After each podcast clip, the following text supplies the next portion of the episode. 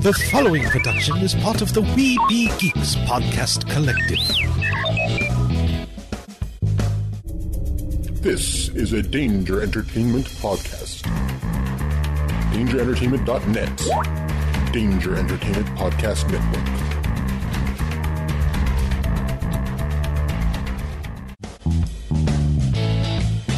Produced with podcasting gear from Tascam, including the Tascam Mini Studio.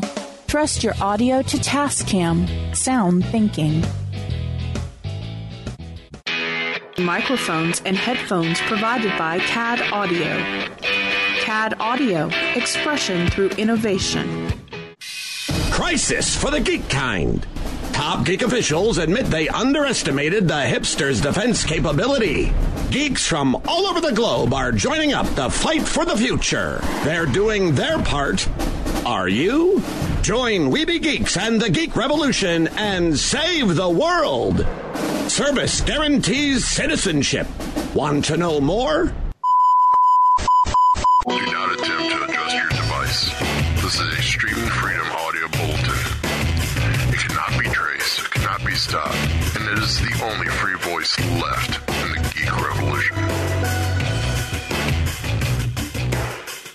And welcome to another episode of We Be Geeks. I almost, hey Derek, I almost said Wookiee Radio. Wrong night. It is the wrong night, but I, it's been one of those weeks. Um, it's been crazy, uh, especially, and you, and you know it's crazy when you're seeing me in my work clothes still instead of changed into something civic. Um, it is the dashing duo, Derek, myself, Mike, and joining us on on the show this week is director of an independent film called The Alpha Test, and that director's name is, well, thank you. And have a good, uh, it's Aaron Aaron Murtis. How's everyone doing? Hey folks, hey, how's it going? You said it right. You did. Bonus oh. points. I'm already I'm already in a good mood now. That that's that set the bar high. Uh, and, and, and I, I could oh, go well. I could go back and fix it. Our guest tonight is Aaron Murtis. Ever since that Aaron sketch, everybody's able to spell my name right. It's great. I used to get E R I N, all that stuff. Now everybody gets it right first time. I love it. Well, having full full name being Michael, um, I still get people who will spell it wrong, which is still somehow right because it's a, an approved spelling these days. I'll get M I C H E A L. I'm like, Mike where Shield.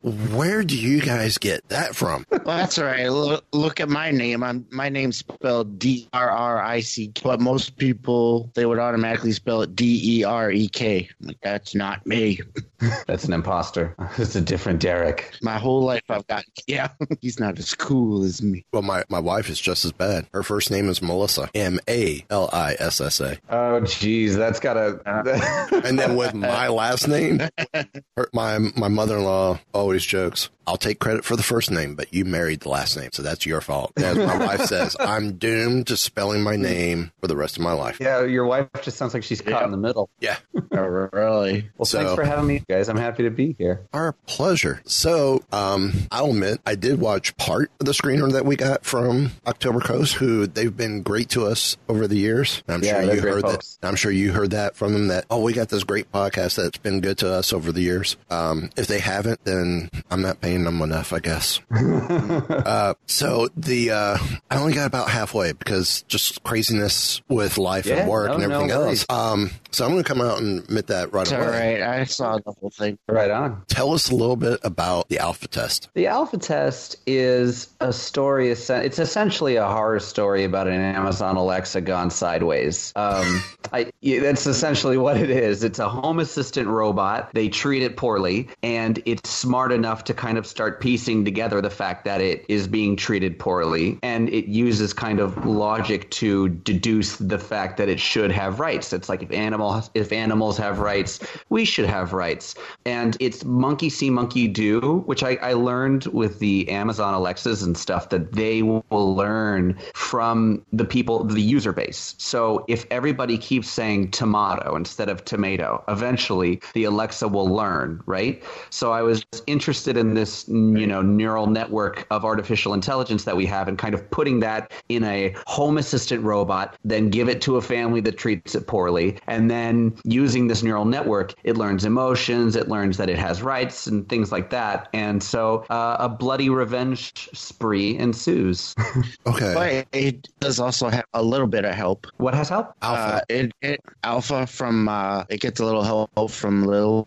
Yes. Yeah. Yeah. That's the, the main thing too, because in that family unit, it's a family unit, it treats it poorly, but obviously there's the, the there's an exception, and the exception would be the teenage daughter who kind of projects her own issues with her family and her own insecurities onto the robot. So yeah, right. The robot, she's essentially, she is teaching these this robot a lot of things. The robot also learns a lot of watching T V and things like that. Like they'll have a violent movie on um, and it'll emulate it. It's just, it's this sort of monkey see, monkey do robot. But yeah, the, the teenage daughter is the one that's on the robot's side. And yet she I still can't open a beer. I, she can't open a beer. No.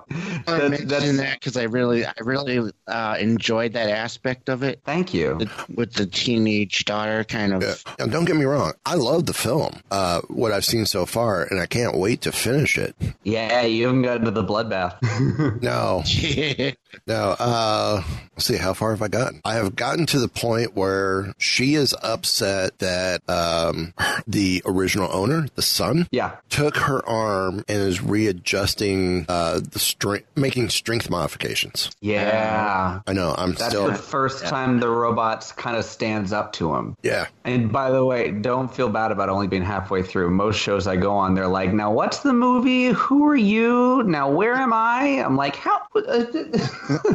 No, we um, we try and do our research uh, I appreciate it because it makes a better um, it, it makes a worse interview if we do. Oh wait, no, it makes a better interview.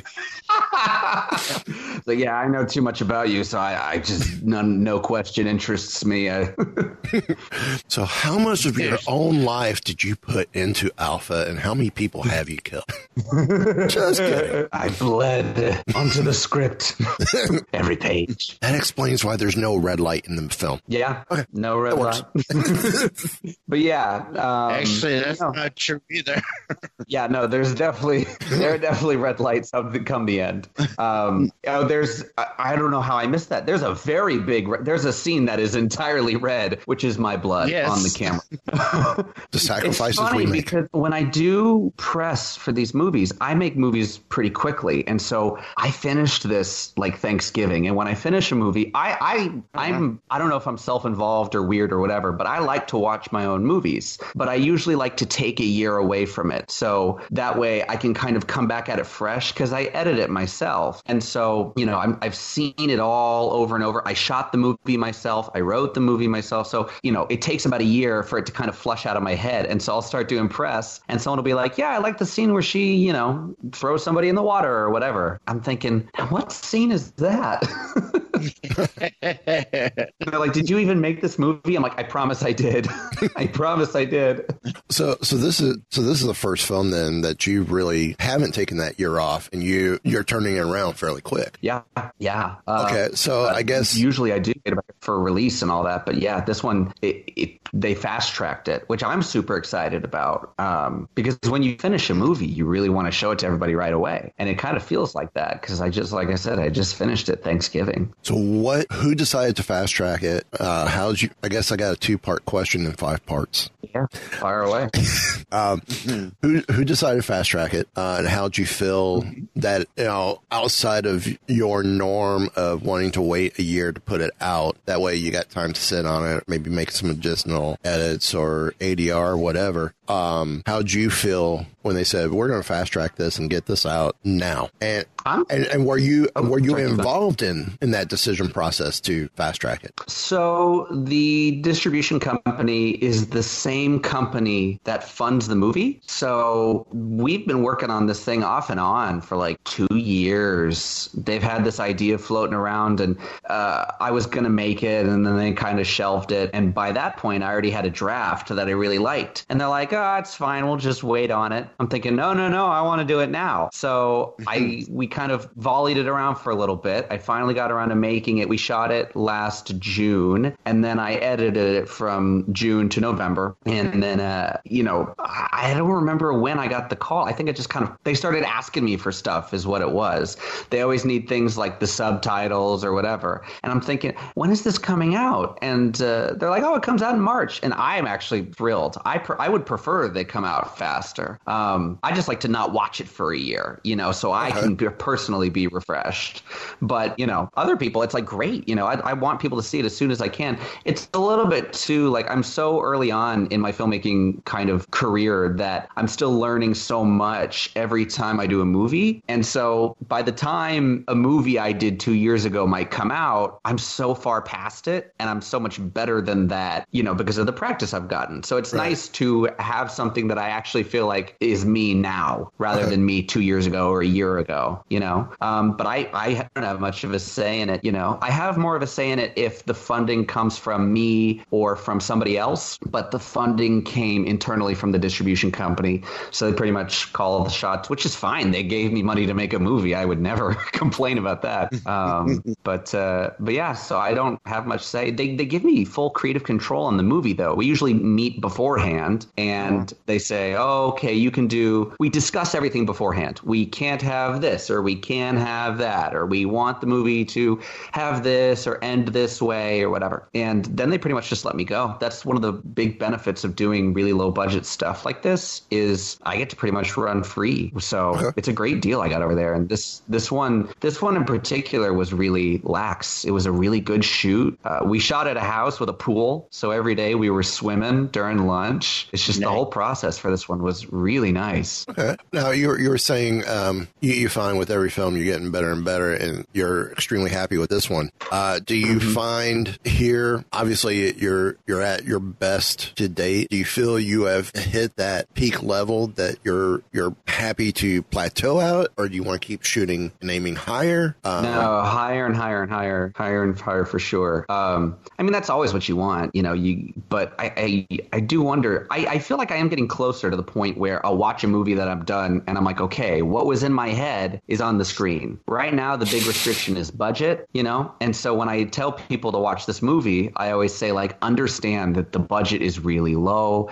You're used to seeing C G I robots. You're used to seeing big expensive makeup that we just don't have money for. But if you bear with the story, I think it's really good. Um, and so that's something I'm really looking forward to, is working more with bigger budgets and working more um, with bigger crews and bigger right. teams. Well, um, I, I will say, no, we knew going into it, it was an independent film because um, mm-hmm. you know, that's what, uh, again, I'm going to tout October Coast. They, they work with a lot of independent filmmakers, yeah. which yeah. Um, we, over the years of working with them, we have grown to appreciate the independent films a lot more. Yeah. Oh, yeah. And um, I would love to see an independent film award show. I know there, there's a few yeah. out there like the, yeah, that's similar to the Oscars. I would love to, um, I would just love to be able to sit down and go, we know that person, we know that person, we know that person.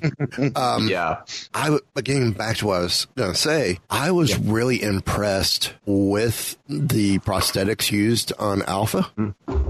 Um, yeah, because I'm looking at it going, okay, how did he do that where you could actually see through the neck? And then I mm-hmm. realized, mm-hmm. okay, he built past the actual neck and and over, and it looks like you over oversized the head a little bit so you can conceal the actual human neck and head in it, um, but still give it that robotic look where you can see through the back stuff. Mm-hmm. Um, yeah, so what was really, really cool about that, that was actually the thing that got the movie made. Um, We originally had a five thousand dollars robot costume that was for like theme parks. That was how the whole movie came about. My boss had found this five thousand dollars robot costume and he said, oh, I want a, a home assistant killer robot. And I dug the idea. That's normally how we, you know, come up with stuff. I'll pitch stuff to him. He'll pitch stuff to me. We'll decide on something we both like and feel comfortable. I feel comfortable putting my time, my year and a half or whatever into, and then he feels comfortable putting his money into. Um, and that was it. it. And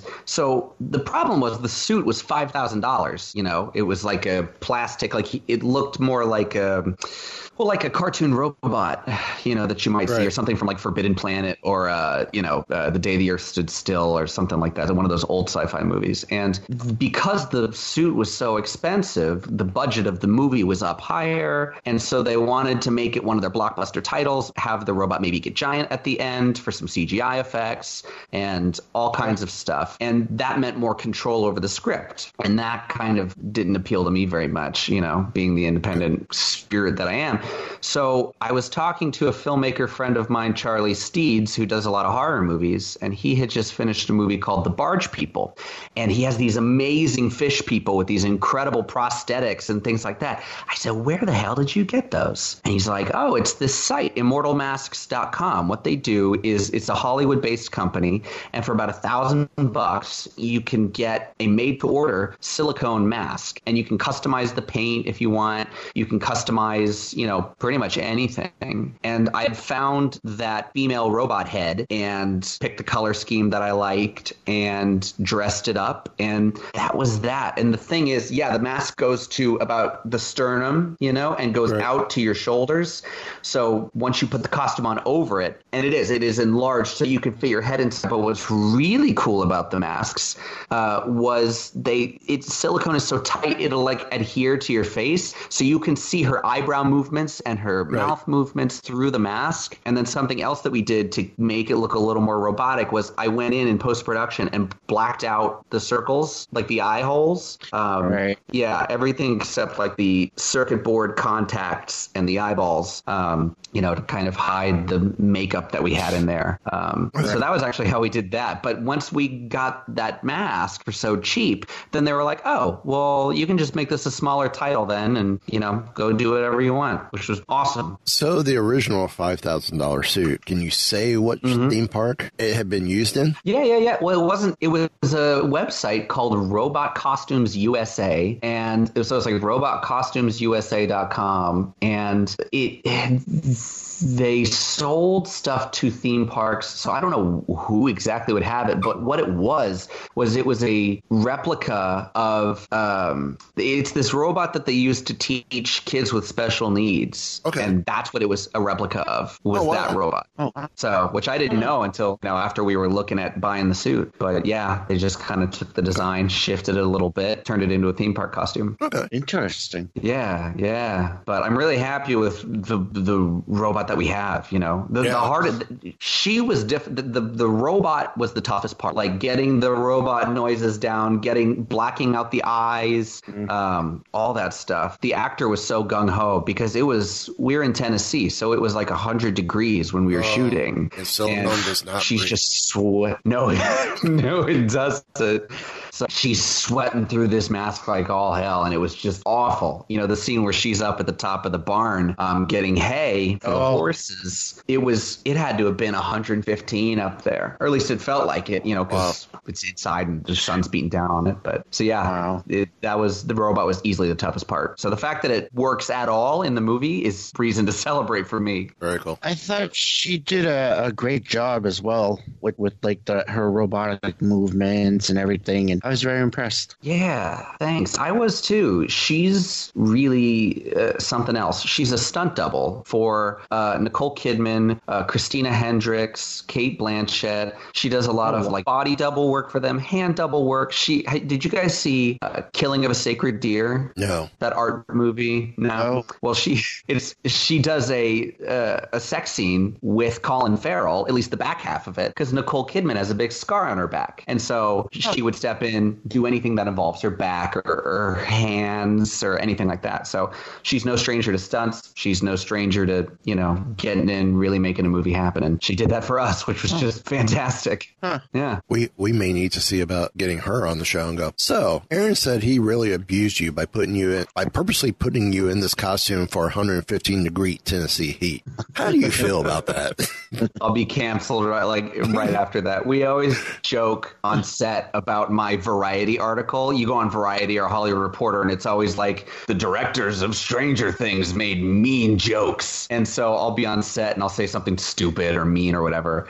And not that mean, obviously, but I'll say something stupid. And my actor will be like, I'm going to call the Hollywood Reporter and tell him, and you're going to be canceled. You know, headline, Aaron says, bad take, do it again, or whatever. It can't, um, be, it can't be any worse than George Lucas with his faster, more intense. Oh, I know. Shit. I I know. Well, I, I feel like I'm pretty good with actors. I feel like that's one of my only really strong, strong suits. I feel like it's that and editing. I feel like those are the only two things that I'm actually like any good at. Like, I feel like every director has like a core set of natural talents, you know, the areas that they excel. Um, and I would say that the only two areas I naturally excel at would be editing and directing actors. Um, so I, I'm lucky there, you know, because, yeah, you hear stories from Star Wars and George Lucas. He, he had no idea how to give actor emotional direction or understand how, how fragile they are. Like, you say one mean thing to them, or, you know, if you don't like a take, you can't say bad take, do it again. You have to kind of find a different way of going about it, because it's a vulnerable thing that they're doing. And a lot of directors, you know, don't really, uh, I guess, appreciate that. Um, right. You know, I didn't at first, but I, you, I got on camera a couple of times, like, to practice and to kind of act and try it out myself to kind of see what they go through. And it's, it's like being naked, you know? And then on top of that, half the time they're in some weird costume, like a robot suit, doing a voice. And it's like, you really have to be careful with them, because they're, you know, you're in, they are in your hands. So you got to really be careful with that. Yeah, you, you, you definitely... There's a lot of horror stories out there. Yeah. So it's definitely it's definitely a good thing to keep in mind. Well, yeah. I, I know someone personally who was on or on set, one of the actors in Star Wars, uh, mm. gentleman I ended up becoming friends with. And one of the first stories he told me was um, Lucas almost got kicked off his own set. Because he just that. did not know how to handle handle his uh, his crew or or or anyone. George Lucas was very much a, a or is very much a technical director. You know, I mean, if you look at T H X eleven eighty-eight, I think that's that was the name of his first movie. eleven thirty-eight. Um, it's yeah, a great eleven thirty-eight. Movie. Great. It movie. is yeah. a great movie. It's been forever since I've seen it, but it's every time I see that movie too, I'm like, where's that George Lucas? Like, I want I want more. of that. I want him to continue to make kind of experimental or philosophical, kind of wide-headed sort of sci-fi. You know, yeah. you know? I'd like to see more of that. Do you imagine? But we never really got yeah. that. Could you imagine if we got that George Lucas for Star Wars? I don't know, or for the prequels anyway. yeah, yeah. It's so That's funny to me how everybody has completely come around on the prequels, though. Ever since Rise of Skywalker came out, like the internet has all of a sudden been like, well, at least the prequels are cohesive as a trilogy, and they're not wrong. It yeah. is cohesive as a trilogy, and it's it, the arc of it is really good. Anakin's arc, it's just it's just you know, when you well, get I into always... episode two and he's like, oh, I don't like sand, and you're like, ugh, yeah. yeah. I always like to look at there are there are good things that you can pull out of those movies. There are. Yeah. There really are. That's the way I try to look at it. I mean, they, sure, there are a lot of things. There are a lot of issues with them, but there are, you know, there are some really good story elements and things as well. Especially by the time you get to Revenge of the Sith. Mm-hmm. Yeah. You know, there's some amazing stuff in there. And George Lucas excels with actors who can direct themselves, like Ewan McGregor, you know. He yep. didn't need any direction. He just emulated Alec Guinness. He built his own version of Obi-Wan. He built his own kind of story arc, and and, and uh, the performance is probably the best in any of the Lucas Star Wars movies, I would say. It might. I mean, the only other performance in Star Wars that I can think of that's like really good is the one Adam Driver gave as Kylo Ren yeah. most recently. You know, that's yeah, Kylo yeah. Ren is the best part of the new trilogy, in my opinion. I, I'm not sure if we talked about it over on Wookiee Radio or not, but I, I have a theory on why the prequels are getting so oh boy, much lo- so much love now, um, and, and the sequels aren't. Um, Star Wars, I mean, if you look at it realistically, Star Wars is a mediocre film trilogy to begin with. Yeah. yeah. Um, it, it just, it happened to f- hit a niche and found a following that was needed at that time. Yeah, it was new too, you know. Yeah. Nobody had ever seen science fiction like that. Right. But it, as it's been listed, it's almost a space spaghetti western. Mm-hmm.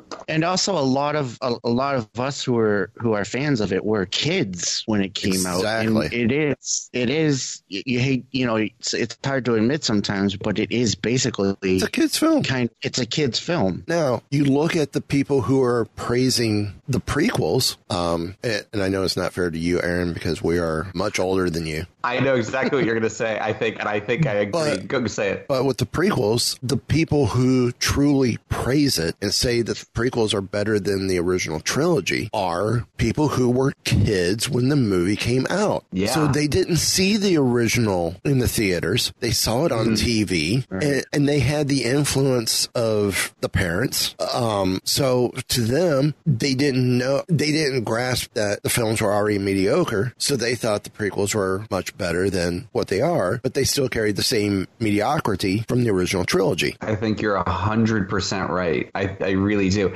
It, it's funny because I did. I grew up on the prequel trilogy. I, you know, I saw episodes one, two, and three in theaters. Um, and, and that's exactly what it is, is I grew up with the original trilogy on V H S, and then the prequel trilogy came out. And of course I love both trilogies. I mean, you love, if you love Star Wars, you love Star Wars for the most part. But so now what I'm curious right. to see is, are people going to come around on the sequel trilogy? Because in my mind, I mean, it's just so I'll, I'll I have you know. a vendetta against The Last Jedi. I just because like it's just you got a trilogy and it's going along. The Last Jedi on its own as a film, that's a different conversation. But like what it did to that trilogy, it's just you just shot a hole right through it. It's like you're you're no longer a, a story, you know? And then yeah. in Rise of Skywalker, J J Abrams is like, oh no, pick up the pieces and desperately trying to put together an arc. Like it's just it's it's really interesting. I'm I'm curious to see what the attitude will be on it in twenty years. Uh, we can let you know because my daughter is part of the sequel trilogy now, where mm-hmm. you know she thoroughly enjoyed the prequels in the in the original trilogy. Now I've done my job right. She likes the she likes the original trilogy more than the prequels. Ooh, dad of the year. Good work. Which which was a shock to me. Yeah. But when I showed her the, the original trilogy, thankfully I had, when they released them on D V D, mm-hmm. I have two copies. I have the regular, the original release, and then when they released with the bonus disc, and the bonus disc was how we saw them as kids. Yeah, the theatrical cuts. The Well, the original cuts before the special editions. Yeah, yeah. And right, I showed yeah. my daughter those. So now when nice. she sees the original trilogy and then we get to the cantina, she goes, why did he have Greedo shoot? Han's the only one that shoots. Like, yes, Padawan, like, honey, you have learned been, well. You've learned well. Everyone's been asking themselves that question since the nineties. um, so she, but she thoroughly enjoys the, the sequel trilogy, but she she doesn't understand how. Um, How I could say, and I say this quite often, and I know Derek's kind of tired of hearing me saying it. I love, uh, I love The Last Jedi, but it's the one, mm. it's the one I'm the most critical of. And if it you listen, and if you listen to me talk about it, you're going to go, and you say you love it. I've said that. Yeah, it's interesting though, because you're right. I mean, it's one of those movies where, on its own merits, it's a completely different conversation than how does it fit into the trilogy, you know? And then you've got Haldo hyperspeeding or whatever into those, the whole fleet, and splitting them all in half. It's like that's a that moment is up there in the whole series. Like it's great, right. um, but then you've got Finn and Rose going to some casinos, horses free, and you're like, where? What drug am I on? See, that whole story. That that's one of my biggest critiques. That whole story arc was not needed. My primary critique, really. Everything else is, you know, everything and, else is and, acceptable, pretty much. And stemming from that, why, if B B eight's being touted as the new R two D two in the yeah. future, and we're trying to phase out R two D two and those type of astromechs just because, you know, Kenny Baker has passed on, mm-hmm. uh, the guy who who's taken over for him, I can't remember his name, um, and not to say he hasn't done a great job, but it's it's becoming a, a legacy. You know, Anthony Daniels is essentially done with C three P O unless you see him walking across in the background, um, like we did in, in Rogue One briefly. Mm-hmm. um, I, I don't Rogue remember. One rocks, by the way. Side note. Not going to disagree. But why couldn't why couldn't B B eight, why couldn't Finn and Rose take a sh- an Imperial shuttlecraft, fly off, disappear, you know, hit a hyperspace moment, disappear, come back from another direction and fly onto the craft and let B B eight do like R two would have done and be the code breaker and get on the ship? Mm-hmm. B B eight is no R two D two. No. Now, now, see, what's funny is, see, I really, I really, I really enjoyed The Last Jedi. And yes, I there are issues with it, but overall, I enjoyed it. And uh, for me, The Rise of Skywalker, I had a lot of problems with. Yeah. And I think and as time I, goes I was, on, people are starting to feel that way too. Yeah, because when I watched it in the theater the first time, I loved it. But then afterwards, me and my friend were talking about it, and we're like, well, you know, there's there's this is a problem, and this is an issue, and this was, you know. Well, now they're of, saying, like, kind of, aren't they saying that Palpatine know. is like a failed clone or something like that? Like, so now po- they're going around. Yeah, that, that's in the novel, yeah. Yeah, and then people are, are interpreting a certain passage in the novel that this Palpatine is mm-hmm. a, a failed clone that um, that when Palpatine di- was thrown down the shaft, his his essence went immediately to, to these clones, that this was a mm. failed clone. Which well, we, we didn't have any other explanation. Right. There was yeah. no explanation in the movie of how he, you know, survived. Right. Yeah, no. So here's what I want to know. Total side note, but while we're talking about science fiction, I, I do so many horror movies. It's really nice to be promoting a science fiction movie. Um, and part of that was that I was binging all sorts of science fiction. I, I'm a huge fan of the genre, obviously, but when you're doing low budget movies, it's not a genre you get to explore very often.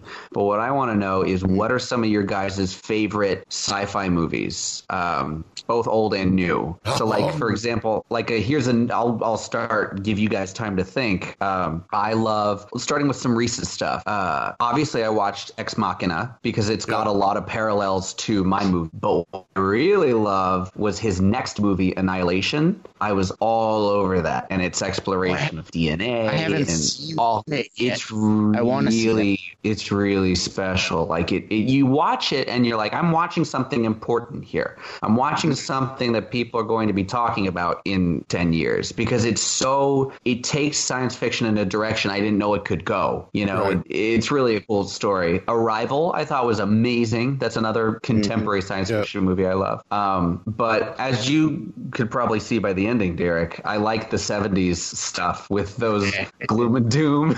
Like I love Soylent Green. I've seen that about a hundred times. Oh, yeah. yeah. yeah I love Soylent Green. Um, Logan's Run. Um, mm-hmm. You know, uh, the original Westworld. Mm-hmm. You know? Oh, yeah. Um, War Games. War Games is War Games is eighties though. Um, yeah, yeah. But all the way back, early eighties. Science fiction like started at two thousand one: A Space Odyssey, right? In my mind, because if uh, you go before that, like you, there's science fiction, but it's it's like Stanley Kubrick invented the science fiction cinema wheel as we know it today. Because before that, yeah. you got like The Day the Earth Stood Still and Forbidden Planet, and um, you know all those fifties sci-fi classics. If you want to go that far, what started the sci-fi was Walt Disney. Explain. I, th- I, I'm interested. I'm interested.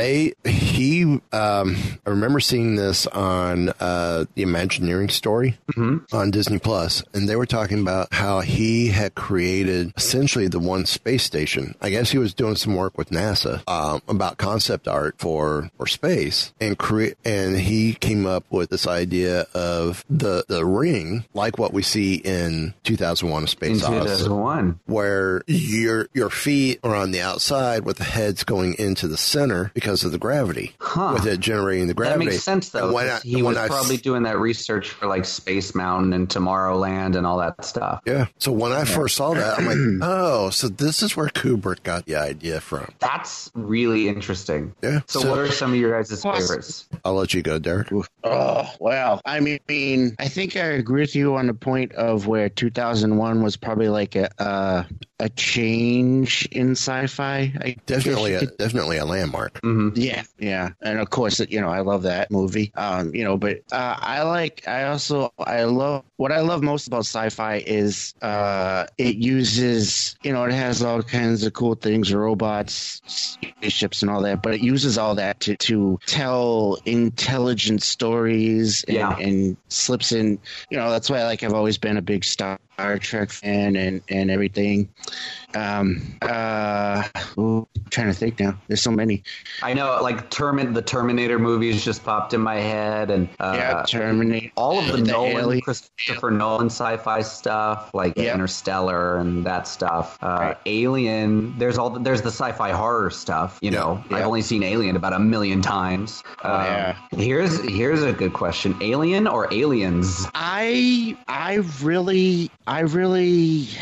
I really can't pick one. Essentially, they're kind of two different types of films, which they is are. What I really That's love about question. Them. Yeah, the you know, Aliens more the, the horror, and Aliens is more of the kind of action, action mm-hmm. horror sci-fi. Um, so now, it's really it's now if we say really three or, to if we say three or four, that's easy for me. three, four, ooh, three, four. No way. I would take three uh-huh. over four any day. Same. See, I, I loved four. I love that whole concept of oh, she I hated it. She's oh. a clone, and at this point in time, they've been cloning her for so long, and we see all the other failed experiments, and that even the xenomorphs are clones at this point. And sure, there, there there's some potentially interesting ideas in it, but ugh, that that baby alien human hybrid thing, no, thank you. that, there's a whole, that there's alone. A, I agree with you though about four, where there's there. There are cool concepts. I just don't know if they managed to string it together into something cohesive. Right. But what do you, what do you guys? Uh, well, here I'm I'm getting lost. Um, uh, Michael, what are some of your favorite sci-fi titles? Oh, does it have to be just film, or can it go T V as well? No, go oh. T V. Go for it. Um, I'm doing try not to do T V. Well, if we go T V, I loved, and I got this from my dad. Uh, I love Space nineteen ninety-nine. Oh man, I don't hear much about that show. Um, shoot, who where's it on right now?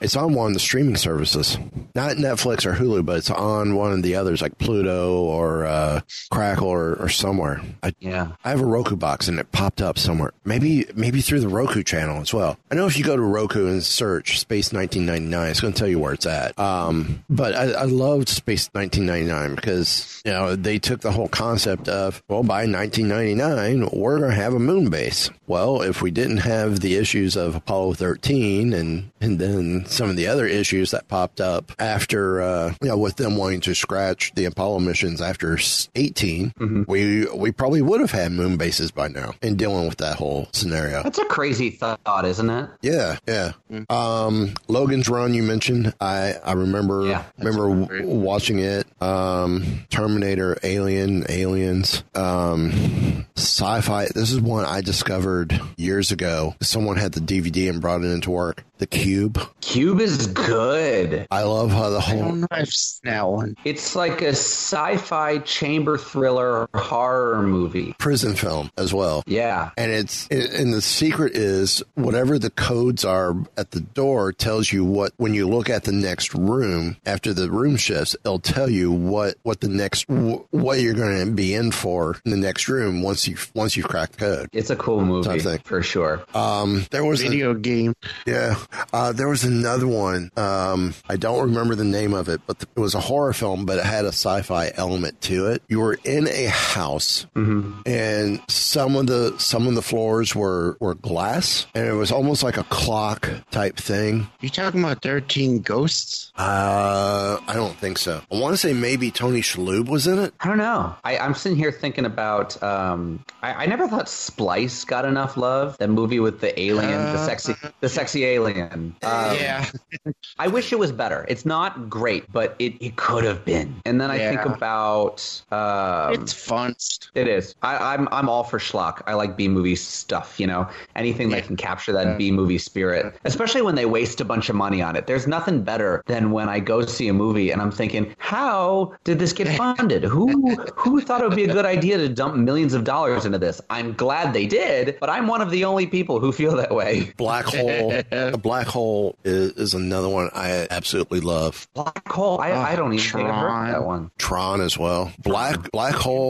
The Black Hole, the old Disney movie. Oh, it is on Disney Plus. Uh, Yay! Um, but there there's been talk of them potentially either remaking it or doing a sequel to it, and I'm okay with that because if they remake it, the technology today would take, as long as they keep the the, the original plot concept alive, but do a totally different story, maybe involving the same characters, but a completely new telling instead of just going, oh, here's the script, let's redo the script. Yeah. Um, that I would be okay with because I'd be curious to see what they do with it. Yeah, I'm looking at I'm looking at pictures right now, and these robots are so seventies, but there's a robot in there oh, yeah. that I yep. swear to God is in Toy Story. It's one of Emperor Zurg's like minions or something. I know it's in oh, Toy Story somewhere. You're, you're, uh, it's a good chance that it, it could be, yeah. It's either, yeah, it's the, it's it the, the red, red one? one. Maximilian. Yeah. Oh, uh, Maximilian. Yeah. and then, and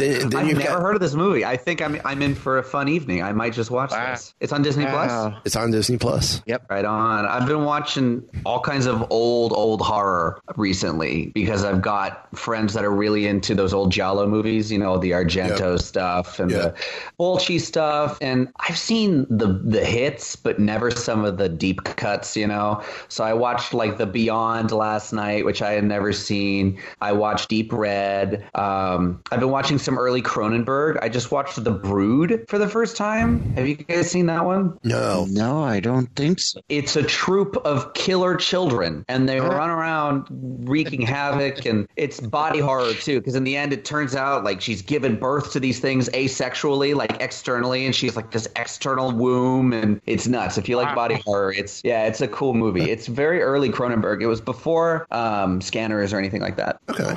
Uh, and Derek, you were correct. It is thirteen Ghosts. Yeah, that's what I thought. Yeah, it sounded like it when you were describing yeah, yeah. it. Um, um, you know what I, what, what I what I really, as far as uh, what was good for sci-fi T V, there was a British show on a couple of years ago called Human. Yeah. Oh, I've heard of that yeah. one. Uh, yeah, that one was really good. That actually kind of fits in with your movie. It's about androids and stuff. That one was really good. Yeah, I, I love it. And I say we do more. You know what's like, really good sci-fi right now is Black Mirror. Like, oh, I know, yeah. I know everybody's all about it, but there's there's good reason, you know. I think it's a it's a good show. Uh, who writes that stuff? Charlie Bo? No, Charlie Cross, Charlie Booker, Charlie Bennett, something like that. Um, whoever, there's a guy. He writes all of Black Mirror, and he, he's got a great style going on. Um, really cool stuff. All this talk is making me want to make another sci-fi movie. I love Red Dwarf. Go for it, I say. uh, yeah, Red Dwarf. Red Dwarf I, I haven't seen that one. That one. That one's a that's a British. It's British uh, uh, sci-fi comedy series. Mm. Yeah, oh, and it's, it it's great. About, it what do you guys think about Orville? Love Orville. Oh, I love Orville. Yeah, cannot I'm, wait I'm for season three it. on Hulu. Sweet, I'm about to start it because I'm a yeah. huge Seth MacFarlane fan and I'm a huge sci-fi fan, and I've been told oh. it didn't particularly appeal to me, but they're like, no, it's like this love blend it. of humor and like old school Star Trek, and you'll love it. You'll love it. So um, it, um, I'm, I'm excited it, to see it. It uh, the first couple of episodes.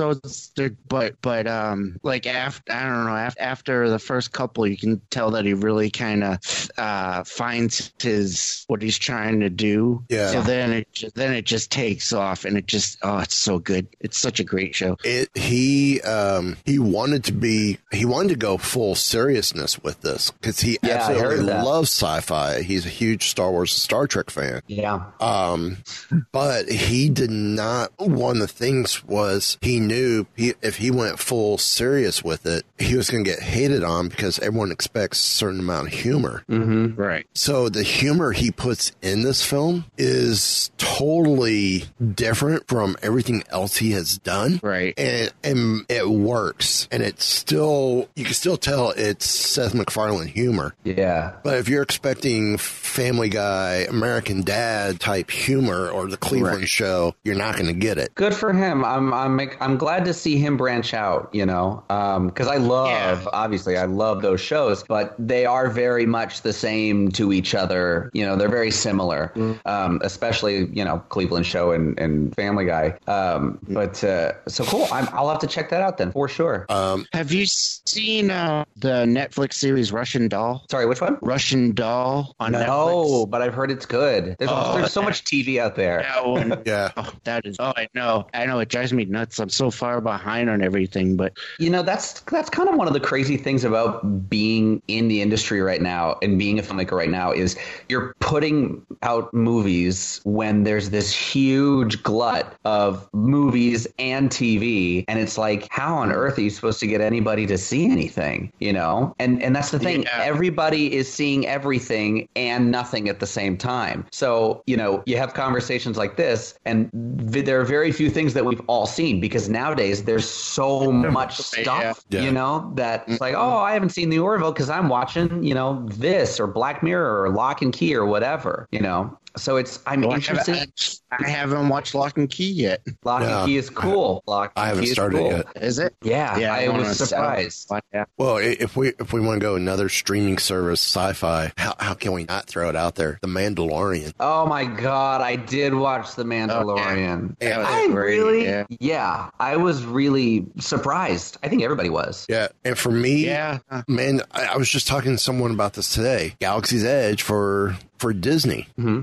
I I could almost fix so many different plot holes with what they're trying to present. Um, because right now it's supposed to take place when you go to Galaxy's Edge. You're supposed to be between Rise of Resistance, or not Rise of Resistance. That's the right. Um, the Last Jedi and Rise of Skywalker. Gotcha. So you're taking in that two two to three year time period in between those films uh, in the timeline. Okay, cool. But now that The Mandalorian is such a hot take, you can easily go after the time period of um, Return of the Jedi, or be in the time period of um, The Mandalorian, and you yeah. could do more bounty hunters. You could have, since they've, they've talked about, uh, there's rumors going around of a Mandalorian meet and greet potentially co- happening at the parks. Why go to Launch Bay and do that when you can actually put him in in in universe essentially with yeah. with Galaxy's Edge? Um, okay, so you don't have Kylo Ren, but you can then build it up to where you know, you're we're leading up to the creation of the First Order, um, or you know you can have the the remnant stormtroopers walking around where the armor looks silly, and and it's more of an outlaw type state with this outer world planet that you're on. Disney needs to hire you. Do you think they have like a, well, a they, resident Star they, Wars fan?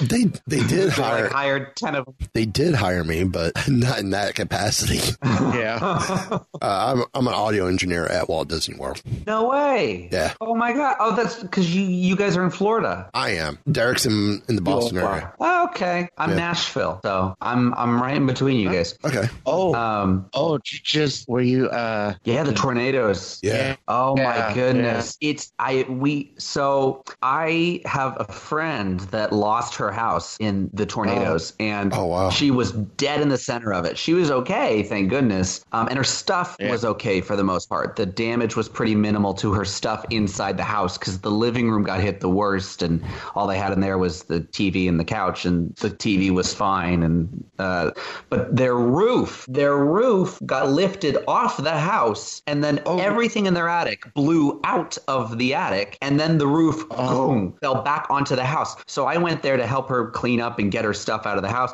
All the windows had busted out, and all of her lawn is Christmas stuff from the attic and across the street, and it's just crazy. The next door neighbor had a car that had blown into their living room. It was insane. We had a tornado here in ninety, no, ninety-eight. Um, I was a kid, but I remember it because I was in a basement when it happened. Um, and then we had the floods in twenty ten, but the damage that this storm did, it's unreal. It really is. And thankfully, my friends and family are okay. Um, but whoa, man. I mean, I, I drove through it because I was helping out out down there. And it's, you see this stuff on T V and you don't imagine what it's like, but when you actually walk through it and you see all these houses, and there were power line, you know, the big metal power line holders or whatever, just bent in half like a twig. Wow. I mean, it really was nuts to see, you know, uh, mm. uh, but I am okay. Thank you for asking. And, and my, my friends and family are all okay, but awesome. man, oh man, it's good to hear. If you're listening and you want to donate, it's the, um,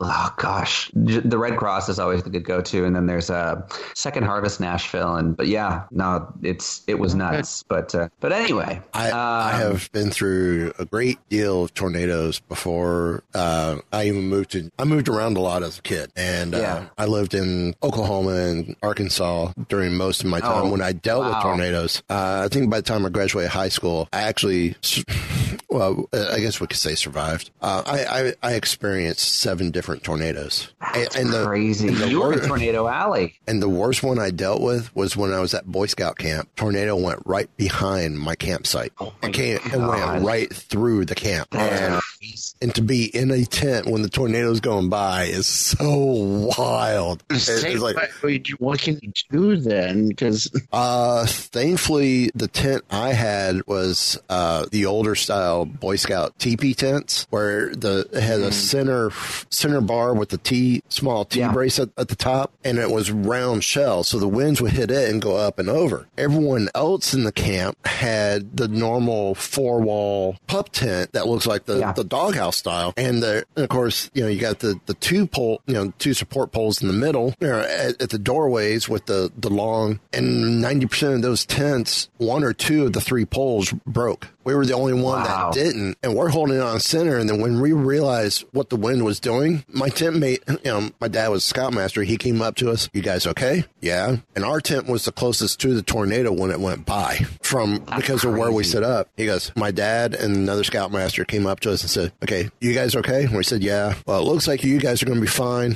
We got to go check. You stay here until we tell you get out. And then next thing I know, we got two more people coming into our tent. But when the, these other two people came into the tent, we were asleep on the in our bunk. Well, we weren't asleep. We were laying in our in our on our cots, going, okay, this could stop at any time now. um, but we we weren't having to hold up our tent or anything. But it was so wild, Easy. so wild. You could see because they they had carved uh, the the roadway for the maintenance trucks to get to the different, you know, and for vehicles to be able, you know, troops to be able to drop their stuff off at the yeah. uh, campsites and then pull everything out. Um, and ours was, you know, you could see the cliff banks that they dug through, and you could see the tornado marks in the in the dirt bank. It's like, wow, that was really close. That's crazy. That and then is. you moved from Tornado Alley to the hurricane capital of the United yeah. States. Yeah, yeah. Hurricane hurricanes bore me. Now you just gotta you gotta hit Los Angeles and go experience no, an earthquake no. and a wildfire, and you'll be good. I have experienced he, he, earthquakes. Earthquakes are wild, aren't they? Yeah, yeah. I shot. Some of the first movie I shot was a movie called Clowntergeist. I did not name it.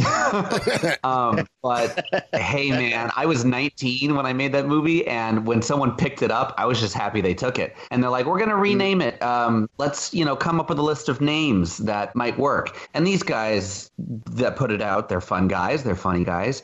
And so I came up with some joke names amongst this list of like forty different names. One of them was Clownergeist, next to Star Wars Episode nine, The Clown Awakens, right? Like, just goofing off. And they see the name Clownergeist, and they're like, we're going to call it Clownergeist. You might get good press. And they were right. It was in Entertainment Weekly. It was in The Hollywood Reporter. It was nuts. Um, wow. Yeah. But but anyway, while we were shooting Clownergeist, um, I was nineteen. I had no idea what I was doing. I had run up a credit card to make the movie. Uh, my dad had given me money that he was going to send me to college with. Uh, I asked every single person I ever worked with or worked for for money. And so I'm out there and I'm shooting this movie, and we're driving to this location. It's like a national park with just a road, right? So we can do this scene where they pull over and they find a body, whatever. And we're on the way there. It's the last two days of shooting, and I get this call, and it's like, hey, the location is on fire. I'm like,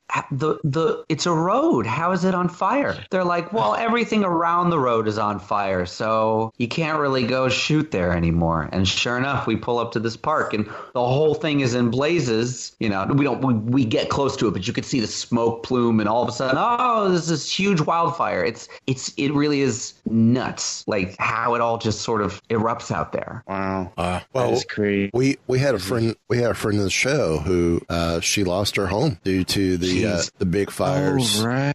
Oh, the uh, recent ones. Yeah, and and she has a yeah. great sci-fi film. Um, Sci-fi filmmakers are cursed with fire.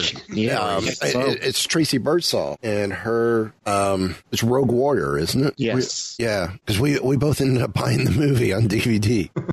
That's crazy. The um, company that I work for is based out of Phoenix, and I, they're super. It's dry out there, so you can't even light a match without somebody being like, "Be careful," yeah. as you should be. It's just nuts. But yeah, yeah, Nashville, we yeah. don't get much anything here. That's why this tornado was like, because it was like at three a.m. and we're not used to tornadoes. That's why it was so devastating, was it came out of nowhere, you know. It's yeah. crazy, crazy, crazy. You know, it was funny, though, the day after the tornado, uh, I had somebody, I was just talking with somebody, and all these videos of the tornado itself were popping up. And somebody asked me, did they shoot the movie Twister inside of a real tornado? And I'm like, no, no, no, they didn't. But thank you for asking. I mean, they came close to exemplifying what a tornado is like, but yeah. they still miss the mark on a lot of things with it. Twister's a fun movie, though. Yeah. Side note. Um, yeah. Huh? Whenever well, I think of Twister, oh, sorry, go ahead. No, go ahead. Whenever I think of Twister, I think of the director, Jan de Bont. And Jan de Bont, maybe he's the director. I know he worked on Twister. Anyway, he worked on a movie. He was the D P on a movie called Roar. Have you guys heard of Roar? Yes. With Tippi Hedren? I just yeah, found out about yeah. that for the first time.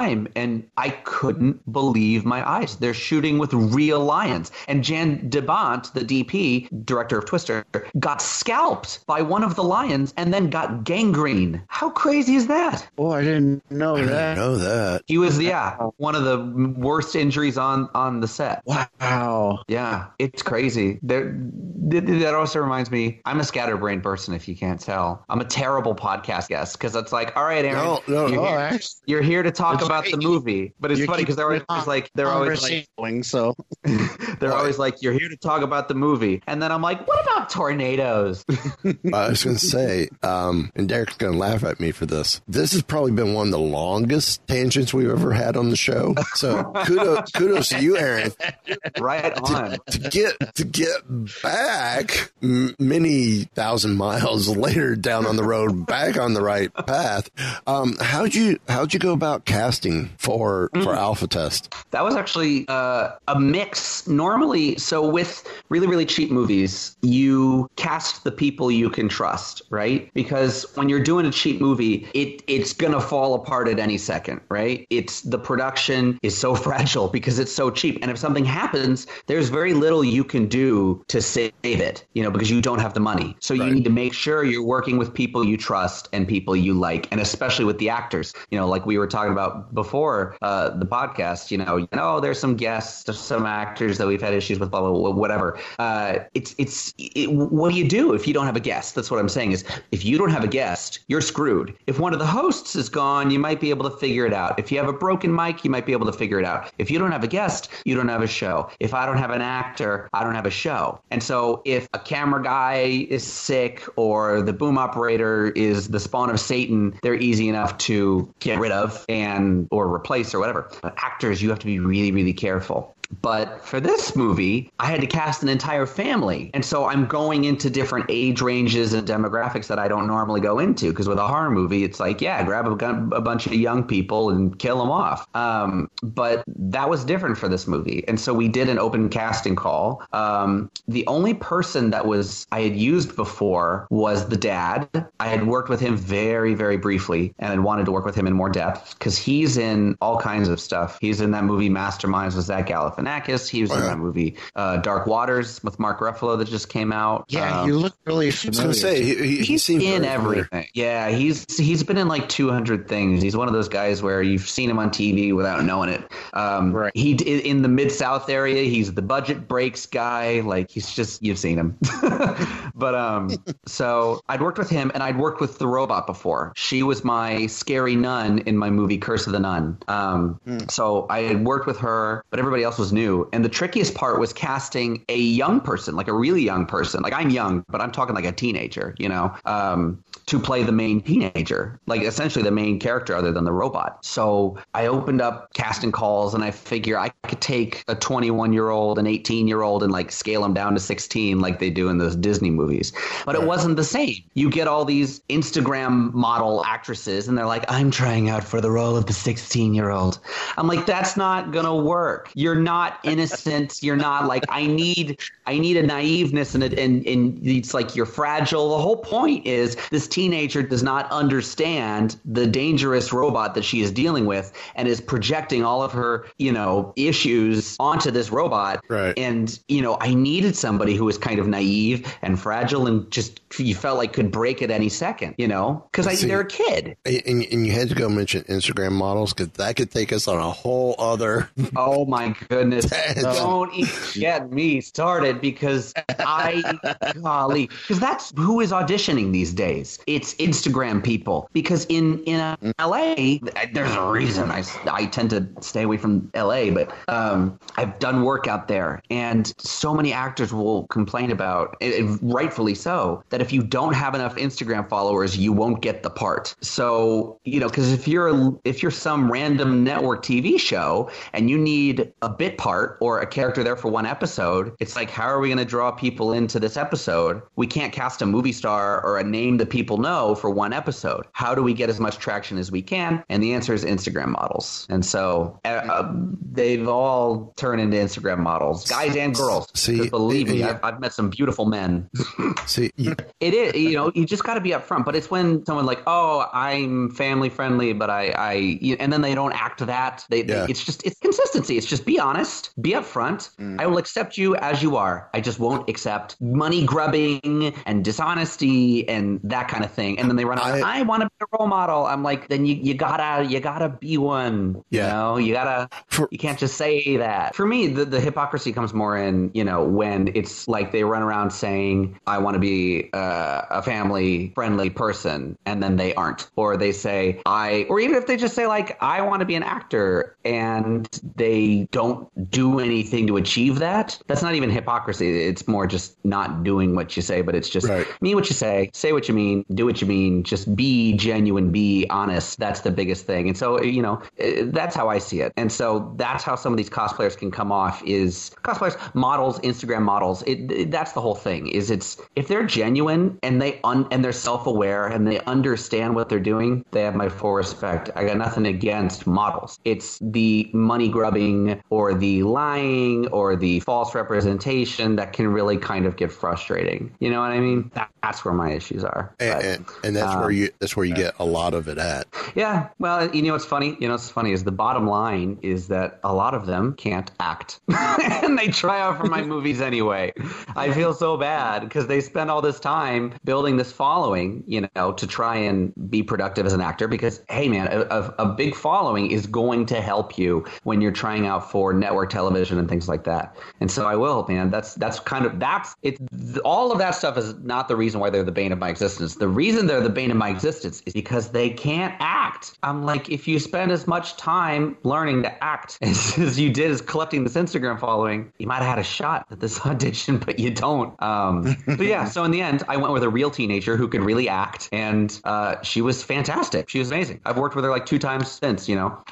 But that's a really hard thing is finding genuine actors that you want to be around, that you trust with right. the production, that you trust with the character, who can kind of take that movie to where you need it to go, you know? Right. Why Why does she, the actress who plays Lily, why does she look so familiar? I don't know. know. I, she, I, I know she did a Nickelodeon pilot, and I know she did some PureFlix stuff, like the, the Christian channel, and I know she did, uh, I don't know. She was on, a, I think she was on a Nickelodeon game show at one point. Okay. Um, I don't know. You might have seen her in something that your daughter was seeing on T V. I don't know. Um, could be. But uh, could be. The most recognizable person, though, is probably Wynn, the dad, because like I said, he's been in all kinds of stuff. Um, that's mm. the weirdest thing right there is when you are watching a movie or you're watching T V and you see somebody you know. It's this immediate like, whoa, where am I?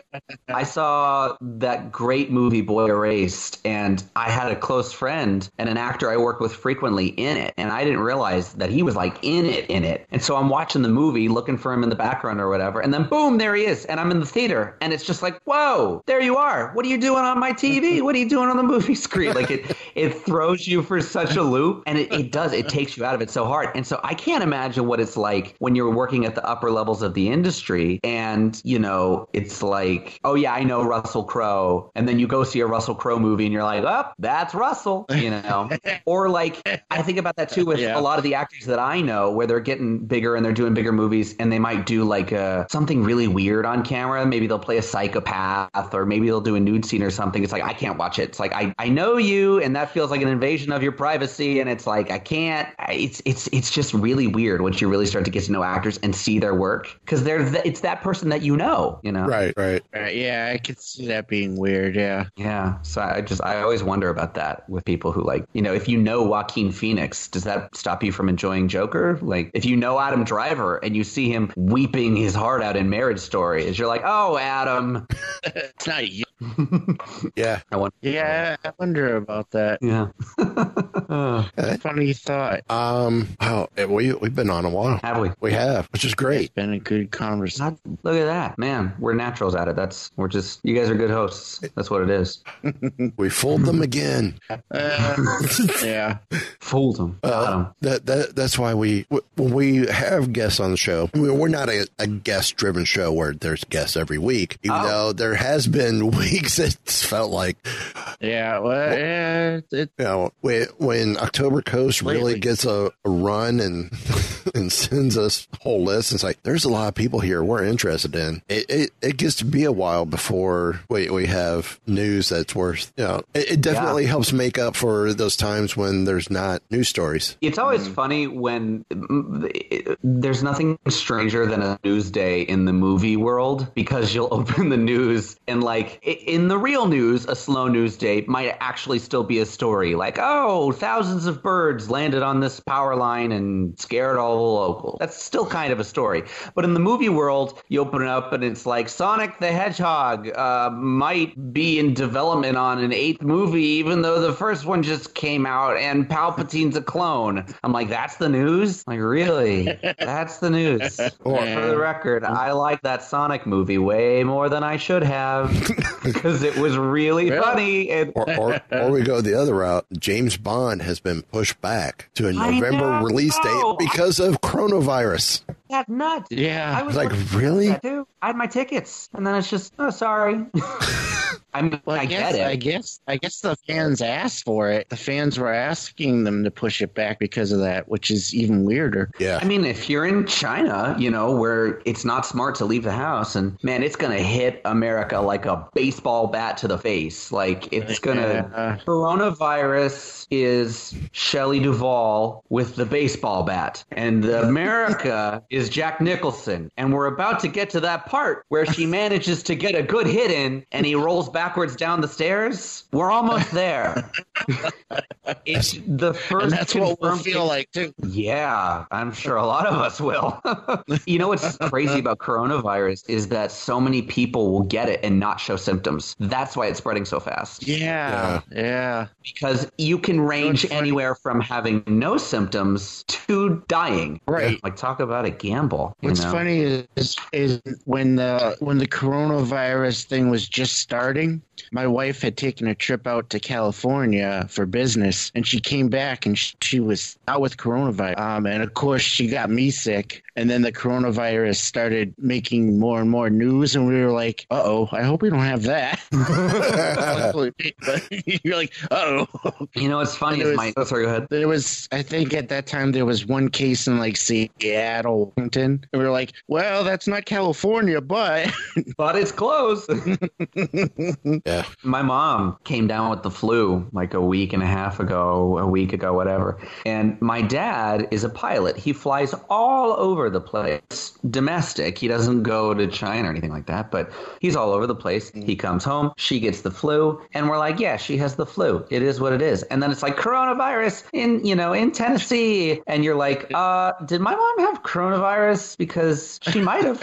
She could have. She's better, yeah. But she might have. I remember when swine flu happened, though. You guys remember swine flu? Uh, which presidential yeah. election year was that? I think it was. I, I, as my, as my mother is pointing out, that each one of these international illnesses, you're right. Uh, it seems to be happening right around a U S presidential year. But for real, because swine flu was oh eight, oh eight or oh nine. Yeah. Man. So Obama had the swine flu to deal with, and then uh, and, Trump slash and, uh, and and bird flu. Oh, gosh. Was that what? Like yeah, two thousand, right. two thousand four? No, bird yeah. flu, bird flu like was that, yeah. uh, Obama's second. Oh, I'm thinking of SARS. Mm-hmm. SARS was oh three, oh four. SARS, that's another one, yeah. Yeah. Yeah, oh three, oh four. The, Man, the, you're right. The chicken You're flu. On to something. They're, they're poisoning us. It's like, all right, we need a political talking point. We're going to do a new plague. I want to rewatch the movie Cajun, but I'm kind of worried that it'll like totally freak me out, you know? Yeah, that might I, not be a good idea. It would either be a very good idea or a very bad idea. I don't know yet. I'll let you guys know because I probably will watch it anyway. I'll either feel more prepared or more scared or both. Yeah. Yeah, yeah maybe. Yeah. Well, apparently... Uh, and I don't know how much you're into the convention scene. Apparently, Emerald City Comic Con has postponed the convention. Oh, good. They um, they have announced it's being postponed. Because I heard that there were people upset that it wasn't. Because that's the one in Seattle, right? Yes. Or am I thinking of something else? Nope. Yeah, yeah, yeah. Seattle. Seattle's where it's bad. Like, that's where it's happening. So, they did you hear they canceled South by Southwest? Yes. Yeah. That's and they're thinking about doing, they're thinking about canceling E three and. Whoa. Yeah. Well, and I'm hearing, uh, of course, for those who are into sports, the March Madness, they're talking about the, the whole college basketball tournament still happen, but the, oh, the teams right. are going to be playing to empty arenas. Right. Wow. That, okay, that has got to be, can you imagine spending your whole career playing for full stadiums and then having to do a whole season without the people? I, this is science right here. We can see how it affects the players. What, imagine what oh, that's yeah. like. You play surrounded by players, then all of a sudden the only noise is like, that's got to mess with your headspace. Then all of a sudden you can hear the players trash talk. Like, they might have to, like, play crowd noises on a speaker. They're like, it's not fair. We need crowd noises on the speakers. Yeah, we'll Skype in a bunch of people. They'll cheer. And we'll play it through the speakers. Because of the Skype compression, it'll just be... you, you, you can you can now... turn in your ticket and have it replaced by live streaming into the arena, and all you see is computer screens all the way around. No, I want to be able to. I want to be able to live stream into like a GoPro on one of the players' like heads or chest or something, that like would be a cool. basketball player bot cam. That'd be pretty rad. That that Speaking would be cool. Speaking of basketball, no, did you guys see Uncut Gems? I no. haven't yet. No, I've heard. I worship the ground that movie walks on. It's amazing. Anyway, really? Back to coronavirus. Yeah. Oh my god. I'm a fast-paced kind of guy. I like my movies fast-paced. And that movie, it's like it cranked it to eleven. It's like, we can't get this movie to be any more fast-paced. What do we do? It's like, well, we could have everybody just scream all the dialogue over each other. We could get like three scenes crammed into one. They're like, perfect. And it works. It makes you so nervous and so anxious. And Adam Sandler just keeps getting himself into trouble. And, you know, it's it's a good one. But it's got a lot of basketball in it. That's what made me think of it. Um, but anyway, I just, man, coronavirus. N B A yeah. stadiums. Another tangent. um, yeah, I mean, what I'm surprised is they're not delaying the Mulan release, because that feels like something that's going to do really well overseas, and that's the kind of releases that they're moving, is the stuff that sells well overseas, because that's where coronavirus is the worst. Oh, maybe right. it's just yeah. too late. Game. If they push that back yeah. with all the other controversies it's got, uh, I think that movie will tank pretty hard. That's true. That's true. So I don't. I've seen. I don't think I've seen a single one of the Disney live action remakes. No, that's not true. That's not true. I was unfortunate enough to see Lion King. I was unfortunate enough to see Beauty and the Beast. Mm. Derek, have I you got- saw both.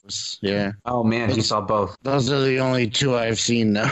I've seen. Lion I've seen. King I've seen been- bits and pieces of Jungle Book on T V. Jungle Book was kind of cool, actually. Right. I saw bits and pieces of that one as well. But I read this review on Letterboxd. I don't know if you guys use that site. It's really cool. It's like a movie social network where you can log what movies you're watching. It's really cool. It's addictive. Um, oh. But uh, but there's a Letterboxd review uh, for Lion King, and it says, "I feel like this movie would be better if all the animals had eyebrows." And it's so true. Oh, wow. Because the whole movie, there's just these demon-eyed little cats, photorealistic cats, just chatting away with no eyebrows, no expression in their dead little eyes, and you're like, I think I think I should watch a different horror movie. um, Derek, any final thoughts or questions? Mm, no, I think I think I'm all set. Um, right on. I guess I'll I'll pose the same question to Aaron. Any final thoughts or questions for us?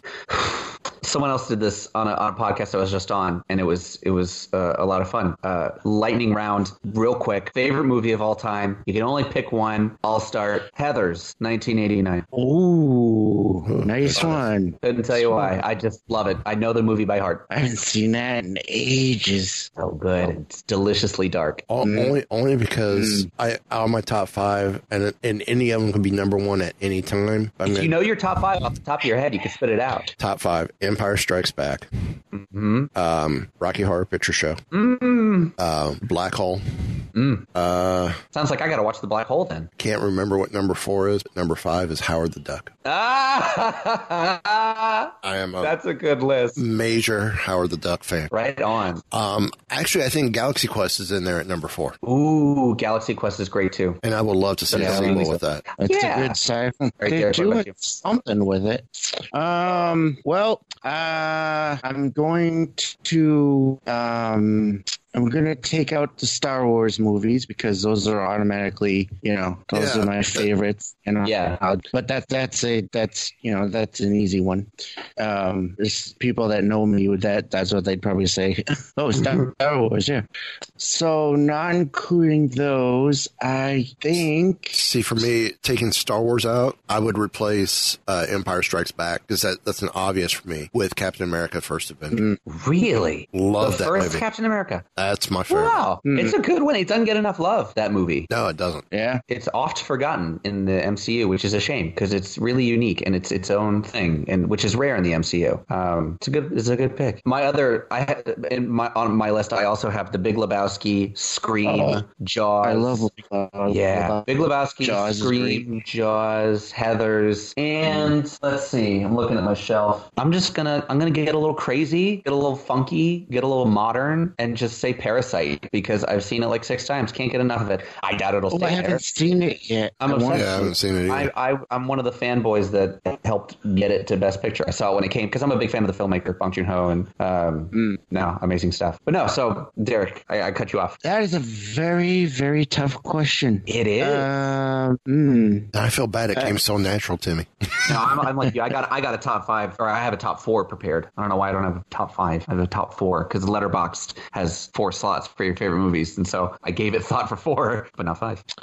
I am going to say uh, I'm probably forgetting so many things, so many movies too. Uh, I'm going to say I don't know.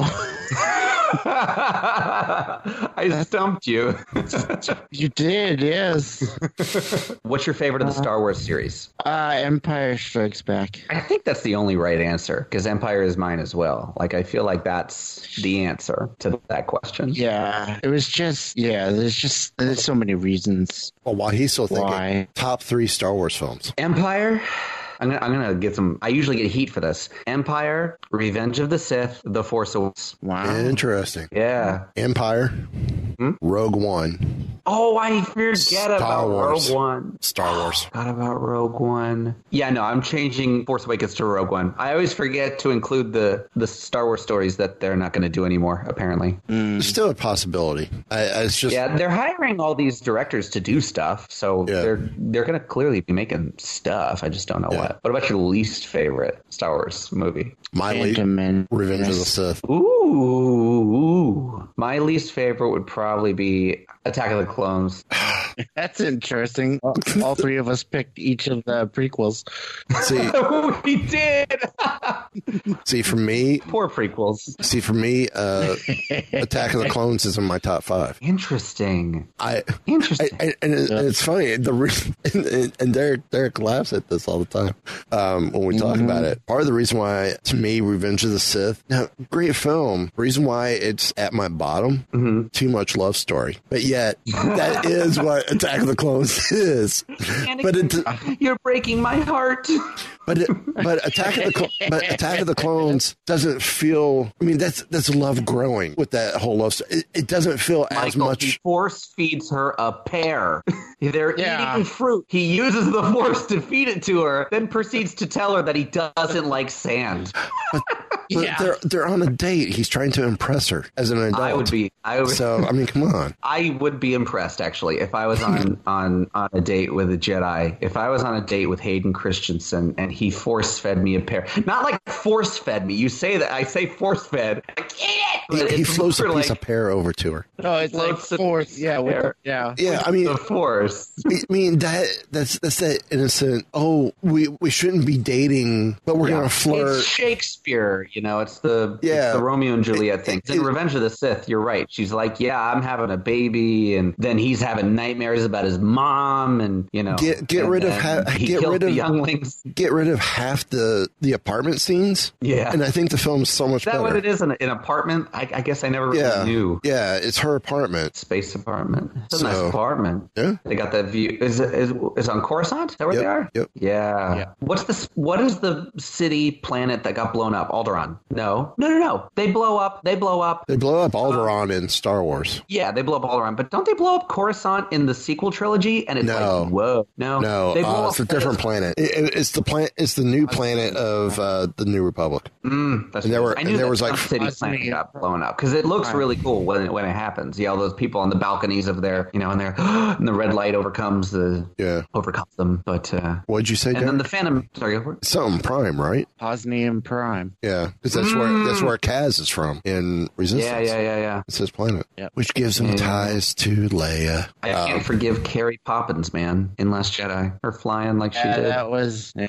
That was one of the things I didn't care for. Yeah. That was rough. Well, as I mentioned, it, it, that was Star Wars trying to get even with Marvel since this Yondu comes straight out and says, I'm Mary Poppins, y'all.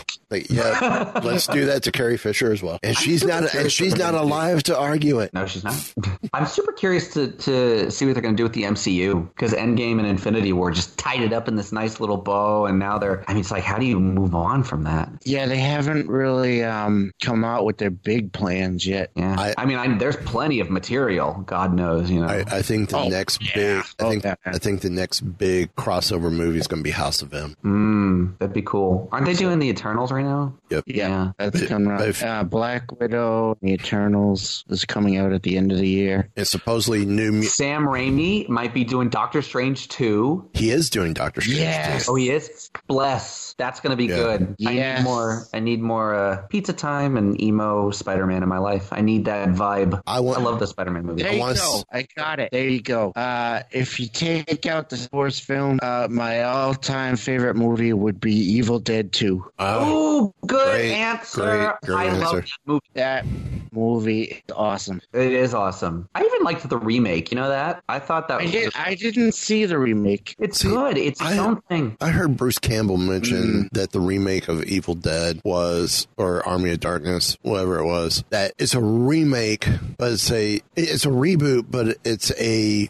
It's like Jurassic World. Yeah. That's... It's, it's a it's a, it's a, re, it's a re, reboot, but it's a sequel at the same time. You might be thinking of... You could be thinking of the remake of Evil Dead, but you could also be thinking of Evil Dead two, because when they made Evil Dead one, it was so low budget. Um, they shot it here in the beautiful state of Tennessee. Mm-hmm. Um, and they sell it, right, to the studio that wants to put it out or whatever. They're like, this is really, really tiny. We want you to remake it. He's like, well, I want to make a sequel. And the studio was like, ¿Por qué no los dos? And so Evil Dead two is both a remake and a sequel of yeah. the original Evil Dead. So it's it's weird. Right. It's got a lot of the same plot points, but it also continues right. the story, you know. But the movie's just... But it, it's but, a whole different level. Yeah. yeah. But supposedly the new one is a a reboot, but a sequel as well. Oh, yeah, I believe that too. Uh, according, and, th- and this is coming from Bruce Campbell. He was saying, yeah, it's a con- it's still part of the same universe. It's, yeah. the, it's the same characters, but they're not the same characters from my films. It's a continuation.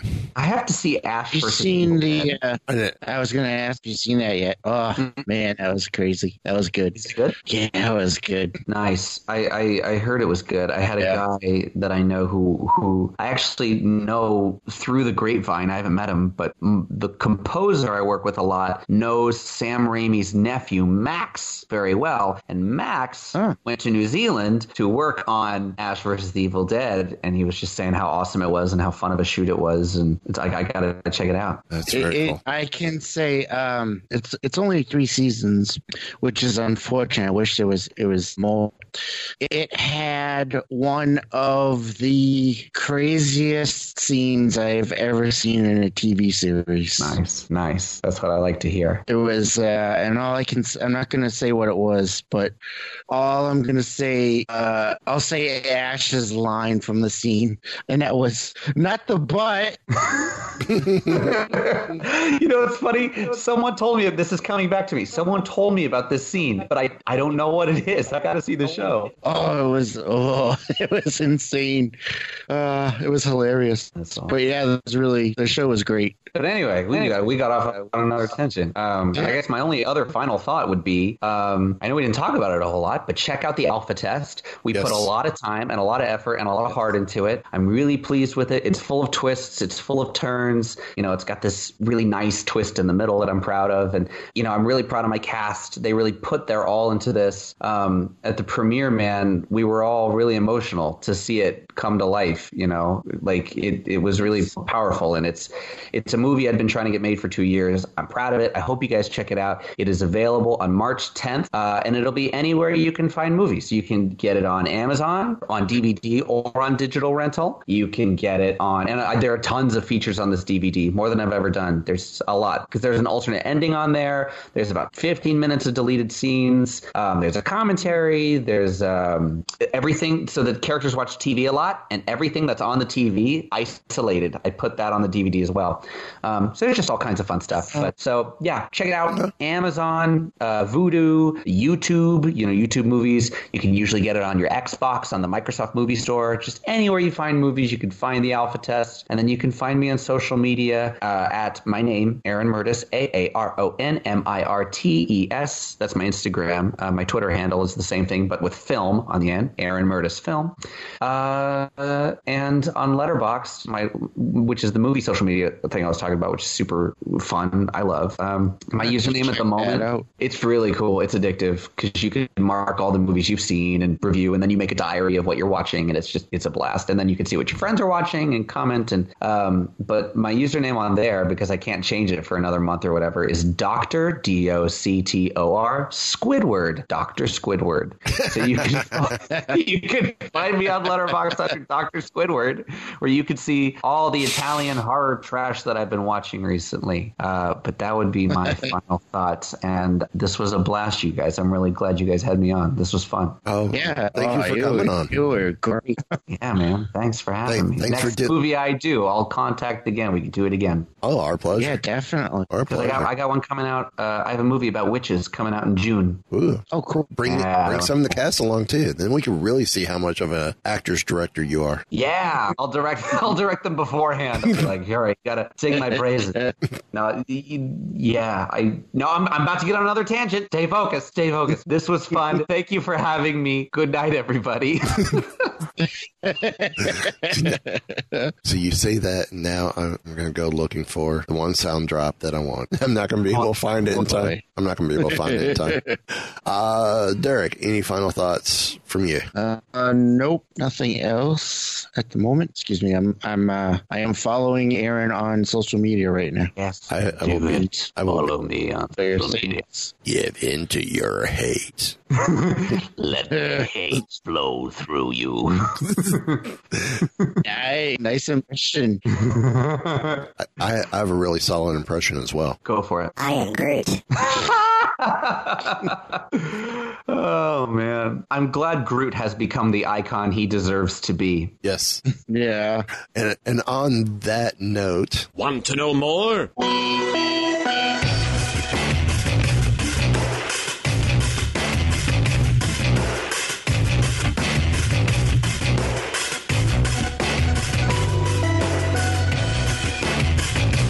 So, um, the bad crowd you've been hanging out with is a science fiction club? This has been a Weeby Geeks production.